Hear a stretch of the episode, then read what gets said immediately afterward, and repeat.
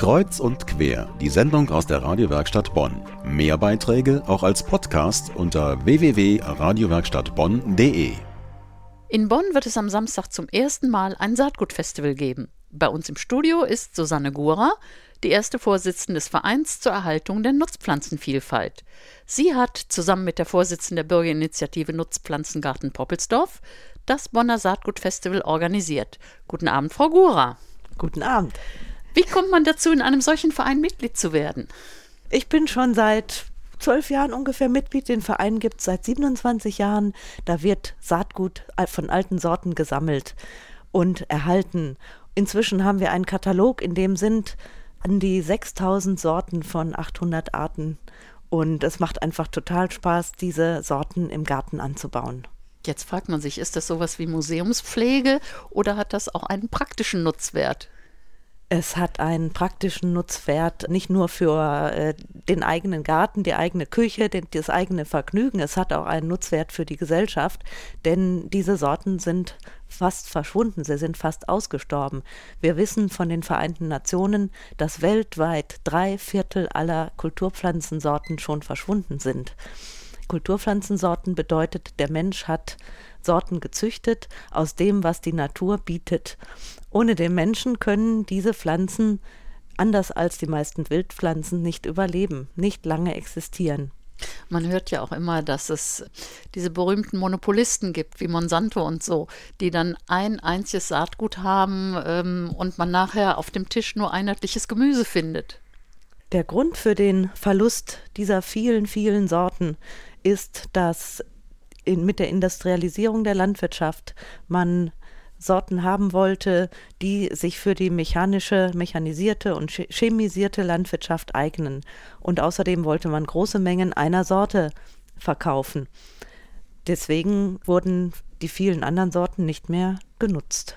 Wie komme ich denn als Gartenbesitzer an solche interessanten Samen dran? Da gibt es eine ganze Reihe von Anbietern inzwischen. Nicht nur den Verein zur Erhaltung der Nutzpflanzenvielfalt, sondern auch noch eine ganze Reihe anderer solcher Erhaltervereine. Das ist dann der Gartensamen. Anders als das Saatgut für den Erwerbsanbau ist im Garten doch eine viel größere Vielfalt möglich. Auch der Biogartenanbau muss äh, sich nach äh, gewissen Voraussetzungen richten. Beispielsweise muss die Ernte schnell vonstatten gehen. Ähm, man kann nicht Tomaten haben, die oben an der Rispe rot sind und unten grün. Das mag der Verbraucher nicht so gerne. Im Garten ist das ein Vorteil, denn man will ja nicht alle Tomaten gleichzeitig essen, sondern über einen langen Zeitraum ernten können. Und die Schale der eigenen Gartentomate muss auch nicht so fest sein wie die Schale der Tomaten, die da lange transportiert werden und lange im Regal liegen. Ja, im Handel müssen Tomaten lagerfähig sein. Im Garten brauchen sie nur den Weg vom Garten zur Küche zurückzulegen. Das bedeutet, Tomaten mit einer ganz dünnen Haut sind für den Garten gut geeignet und im Handel werden sie nicht angeboten. Die dünne Haut bedingt, dass die Tomaten äußerst lecker schmecken. Und was ist mit dem Erntefenster? Ich habe das irgendwo gelesen, dachte, was ist das denn? Das Erntefenster, ja, das ist äh, eben der Zeitraum, in dem äh, an der Pflanze die reifen Früchte hängen. Und äh, im Hausgarten möchte man eben ein möglichst langes Erntefenster, während im Erwerbsanbau möchte man Sorten haben, die gleichzeitig reif sind. Wir wissen jetzt, was ein Erntefenster, was Gartensamen und was Gewerbesamen sind. Muss man einen eigenen Garten haben, um sich für das Festival zu interessieren? Nicht unbedingt. Äh, bei dem Festival können Sie natürlich Saatgut für den eigenen Garten kaufen. Das ist jetzt genau die richtige Saison, wo es in den Säfingern juckt. Aber Sie können auch viel lernen. Es gibt äh, jede Menge Informationen, Vorträge von Experten, Filme, bei denen Sie auch von Fachleuten beraten werden, Ihre Fragen beantwortet werden. Es gibt äh, zu probieren viel im Bereich Kräuter, denn das ist ja jetzt die Zeit, wo man Kräuter, wo die ersten Kräuter sich zeigen. Besonders erwähnenswert sind natürlich unsere Ausstellungen. Wir haben eine Ausstellung von Getreideähren von 100 verschiedenen Sorten. Das oh. ist absolut sehenswert. Man, sowas, sowas sieht man nicht alle Tage. Ebenso äh, etwa an die 30 Maiskolben verschiedener Farben und Größen und auch Kartoffelraritäten, auch etwa 30. Die kommen vom Linda-Retter Carsten Ellenberg, der ist ja relativ bekannt.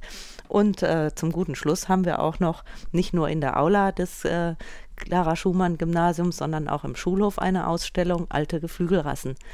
Endlich kräht es mal wieder im Bonner Stadtzentrum. Sie haben gerade gesagt, wo das Ganze stattfindet, nämlich im Clara Schumann Gymnasium.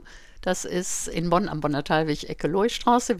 Eintrittspreise für Erwachsene 1 Euro, für Kinder 10 Cent.